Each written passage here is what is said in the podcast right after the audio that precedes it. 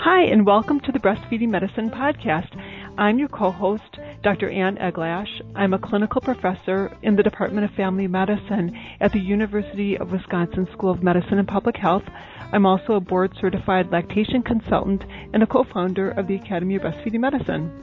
And I'm Karen Bodnar. I am an assistant professor of pediatrics at Harbor UCLA Medical Center and a general pediatrician. I'm also a board certified lactation consultant and this podcast is sponsored by the Academy of Breastfeeding Medicine.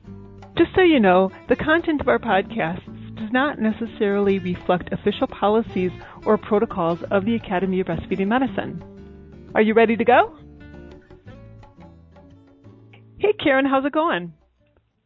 Really great. How are you? Good. Did you have fun at the Academy of Breastfeeding Medicine meeting recently in Chicago?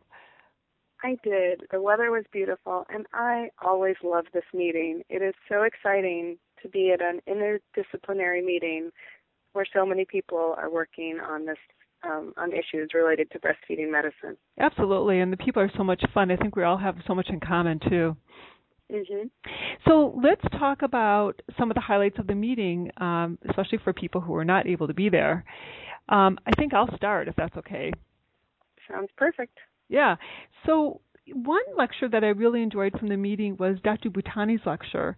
And Dr. Bhutani um, is a professor of pediatrics and neonatology at Stanford, and he's a world renowned bilirubin expert.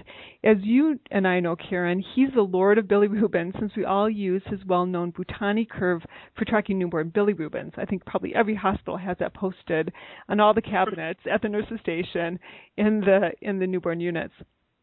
So, for some of you who are listening, bilirubin is a byproduct of the breakdown of the red cells and other waste in the infant's blood. Infants have to get rid of this bilirubin through their liver, and it's pretty common for babies to become yellow or jaundiced because the newborn liver is a little sluggish uh, at this job early on, especially for babies who are under 37 weeks gestation.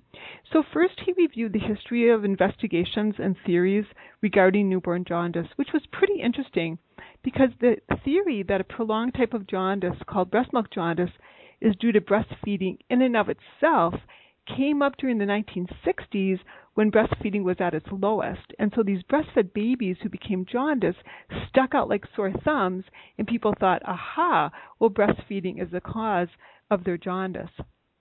And what we're talking about is this type of jaundice, which has been labeled breast milk jaundice, which is a prolonged jaundice that lasts more than a few weeks. And it's been observed for so many years that formula fed babies are much less likely to become jaundiced. So he talked about how that led researchers to look for substances in breast milk that made it harder for babies to get rid of bilirubin. And they thought for sure that some women had something in their breast milk that made it difficult for babies to get rid of bilirubin through their livers.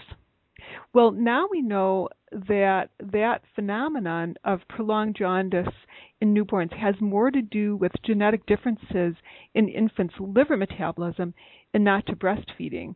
And so it's actually sort of a variant of normal.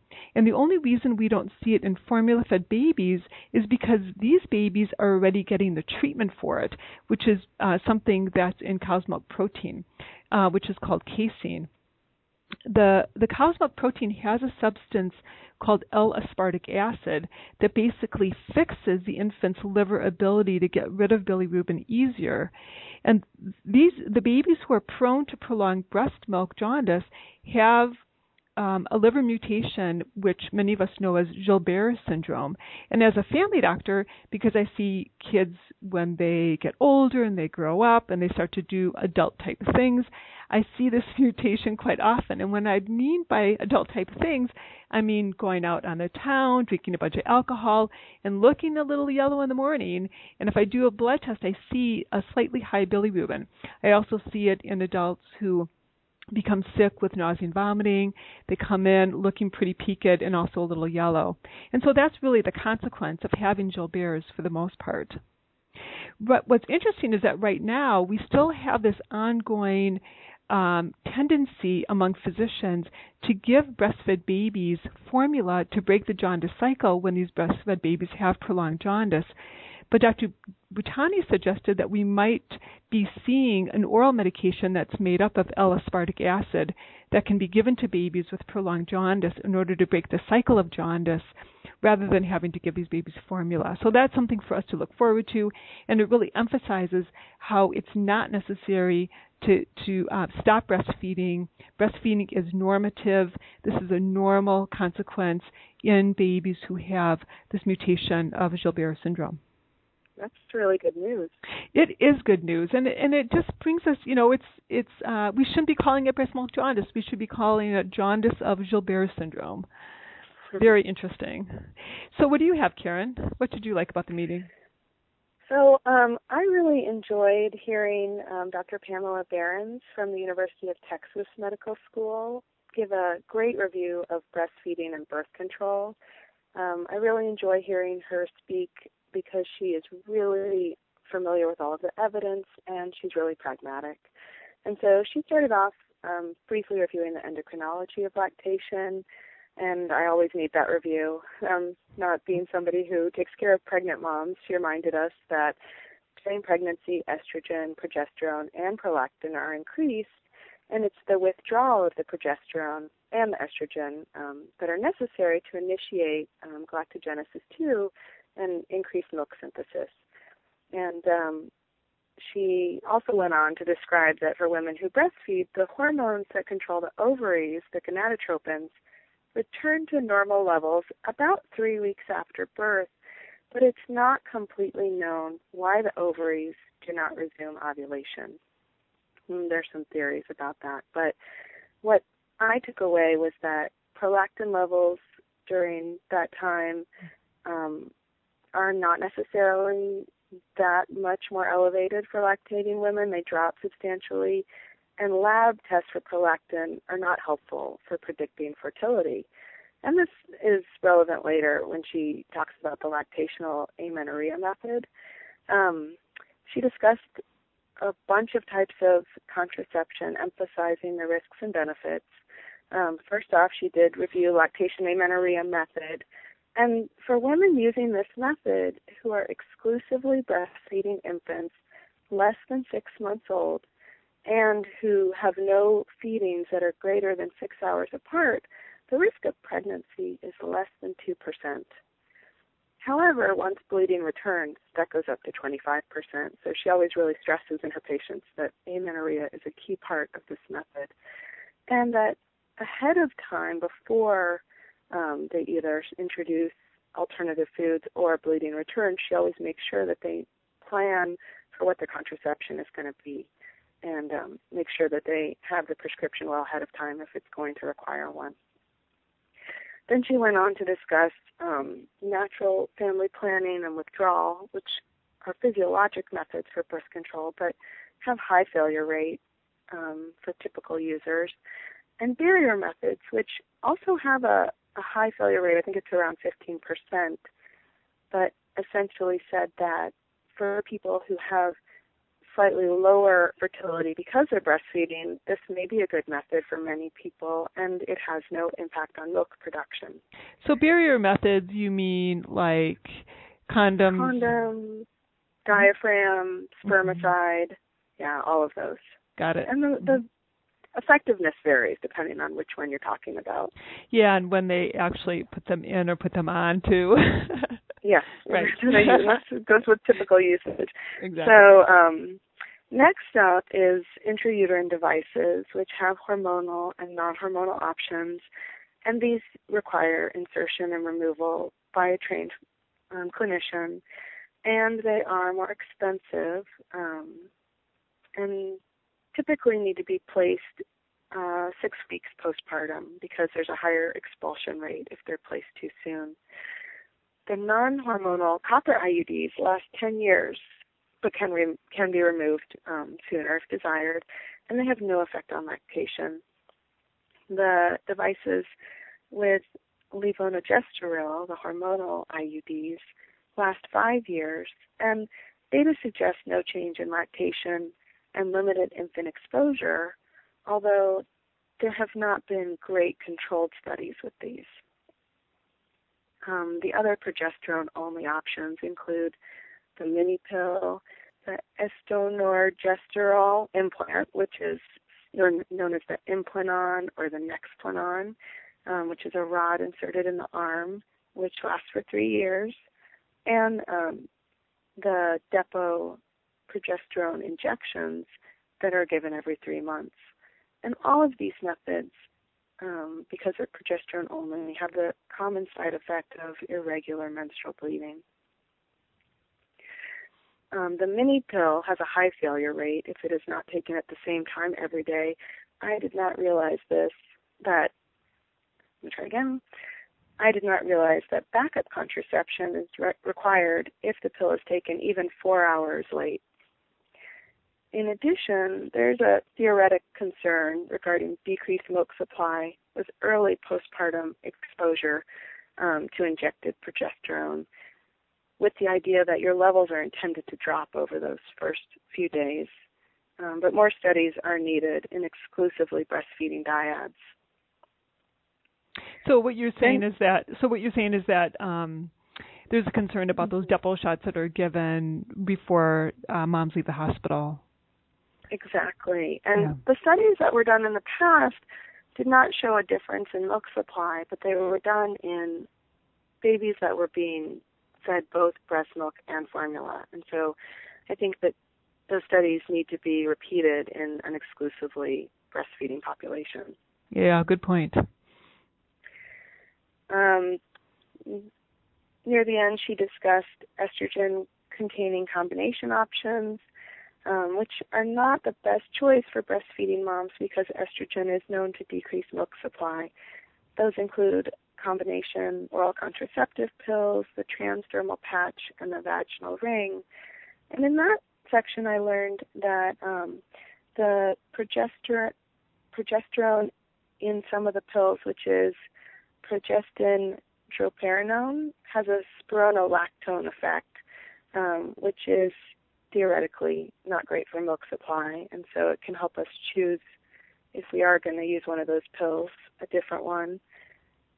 And um, I also learned that the patch has a higher risk for causing clots in moms than the pills do. She briefly touched on postcoital contraception. The progesterone only option is slightly more effective and less likely to negatively impact lactation. And of course, irreversible contraception, which includes vasectomy and tubal ligation, and the tubal ligation can be done in the hospital or after discharge laparoscopically or um, can be done hysteroscopically in the office. Right. Yeah, it was a good so review. I thought that was a great review. Mhm. Absolutely. Yeah, I would just add, just from my clinical experience, that I always warn women with a combined birth control pill that estrogen has such a strong negative effect on lactation that at any point in lactation, even if they're 18 months postpartum and they're still nursing, if I'm giving them the birth control pill, that they ought to just assume that the milk supply may go down. It might not. Um, some women with high supplies, it it takes it's like moving a mountain to get their supplies to go down. But I would say that you know estrogen should be avoided unless um, someone is desiring that effect. Yeah, and she mentioned that you know as a last resort for treating women who have really a problem with too much milk supply, she she sometimes uses estrogen, which yeah. was very interesting. Yeah, I do that too. Yeah. So I'm going to talk about an abstract that was presented, and this is on breast milk jaundice. So same topic as Dr. Bhutani's, but I think it's important because there are very few studies that are actually done on how we manage breast milk jaundice. Interestingly enough, so this abstract was done by Dr. Mira Korana from Thailand She's a neonatologist, and in her study, she wanted to see if it was really necessary to give formula to uh, babies with breast milk jaundice. And these are babies that were admitted to the hospital eh, because she's, of course, hospital based. So she took 62 newborns who had breast milk jaundice, and each of the babies had a bilirubin somewhere between 19 and 20. So at a level that you kind of feel like you ought to do something about it, such as admit, lights, hydrate, etc. she broke them up into two groups. She gave one group formula for 24 hours, so breastfeeding was interrupted for 24 hours and they only got formula, and the other group stayed with breastfeeding. Both groups were treated with phototherapy, which is the standard treatment for many years that we've used to lower bilirubin levels. And the reason why we use lights, why that's standard, is because the lights help the baby convert the bilirubin, which is coursing through their bloodstream, to a substance that can be excreted through the kidneys rather than through the liver. And what she found is that as long as she gave them phototherapy, the formula really made no difference. So the levels of bilirubin came down equally fast, and the baby stayed in the hospital for the pretty much the same amount of time. So adding formula didn't do anything to help to uh, bring these babies down to normal with their bilirubin levels.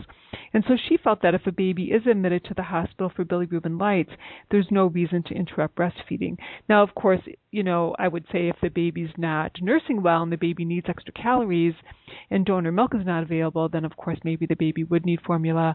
But um, but just for the sake of bringing down that bilirubin level for a baby who's nursing well, it's not necessary.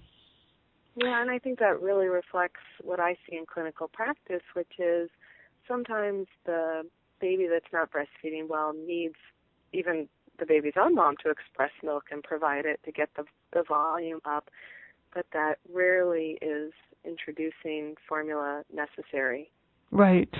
Right. Perfect. So did you have something else that you wanted to share? I did. Um, I really enjoyed the founders lecture. So um, this year, Cheston Berlin Jr. from Penn State Children's Hospital and Hershey Medical Center um, spoke, and he gave a colorful talk about breastfeeding and chemistry. Um, I really enjoyed. He was a very um, he was a humorous speaker, and he shared some of his experiences um, with mothers exclusively breastfeeding triplets and quadruplets. Um, he talked about one mother who had pumped 18 ounces every four hours while her babies were in the NICU. That was the mom of quadruplets. And she produced over three liters of milk every day. And her breast tissue was found to be synthesizing protein almost at the level of liver tissue. Yeah, that was and amazing. I thought that was remarkable. Mm-hmm. You know mm-hmm. the how metabolically active breast tissue is. Um, he went on to talk about a variety of things. He talked about um, some of the experiments that he had done with antipyrine um, to investigate the relationship between serum drug levels and the levels of drugs in breast milk. And this work eventually led to the AAP statement on drugs and chemicals in human milk that was last updated in 2001. And he highlighted that now we have LactMed, which has over a thousand drugs and chemicals and dietary supplements, um, which is updated constantly. So let's talk about those for a minute. So the AAP statement is the American Academy of Pediatrics statement, and yes. LactMed. Do you want to talk about what LactMed is? So LactMed is a website through the um, National Institutes of Health in the United States, and here in the U.S., if you Google LactMed, the first thing that pops up is this wonderful database where you can put in any um, medicine, be it prescription or over the counter, and you will get really um, helpful information on how much of that medicine ends up in breast milk and what studies have been done and what's known about it. I think he mentioned that he updates that once a month. Yeah. yeah. And um he went on to talk more about dietary supplements. I think he gets asked about them quite a bit, and he has some concerns, which are, you know, based on the fact that there are around 55,000 different compounds, which have little known safety data, and a lot of which are manufactured without a great deal of oversight. And so he just highlighted that what he tells his patients when they ask him is that many times the active ingredients aren't really known when they're herbal um, supplements, and that the purity is uncertain because of not very strict regulation. This sort of went on. He discussed environmental chemicals and um, had a long list of volatile organic chemicals, which are things that we are more and more exposed to um, these days with all of the all of the just electronics and uh, manufactured products we encounter, and that they can be found in breast milk and other body fluids, but their clinical importance is generally unclear. And um, after that, he talked about his work with phenylalanine and tyrosine, emphasizing um, the families he's worked with who had children with phenylketonuria. And this is a condition which is common in Amish, Amish population in Pennsylvania where he practices. Um, PKU is a disease where there is a enzyme that is deficient that makes it hard for the body to process certain proteins, and so those proteins build up in the blood and can cause brain damage. He talked about the fact that breast milk is lower in phenylalanine than all of the major cow milk and soy milk formulas, and that exclusive breastfeeding of newborns is important to protect babies with PKU because it takes a few days to diagnose them using the newborn screen and he has run a successful program to help children as well as mothers with PKU to keep their levels down with a special diet, which is really important in pregnancy so that children are born with with normal um, with normal brains. The the buildup of that protein can cause brain damage. And he showed some some siblings where one had been treated and not the other, and it was really a striking difference. Yeah, that was amazing. Then, yeah. Yeah. And then at the end, he mentioned an intriguing study um, from this spring showing an association between more frequent chocolate consumption and lower body mass index. Yeah, I don't, I don't think this had a direct relation to breastfeeding, but I think everyone in the audience was very excited about the study. Yeah, people really uh clapped on that one. yeah. He was a fun guy. Yeah, yeah, I thought it was and he is just historically such an important guy. I mean, his work with drugs um, and chemicals in breastfeeding is so very important. Um, I'm going to talk about another abstract that was presented, and this was presented by Dr. Mary Ann O'Hara, who's a family physician from Seattle, and she talked about those blebs that occur in nipples of breastfeeding moms. Blebs are those white spots that women sometimes get that occur at the pores of nipples, and they can be swollen and really painful. And they often seem to start from, in my experience, after women have deep plugs in their breasts.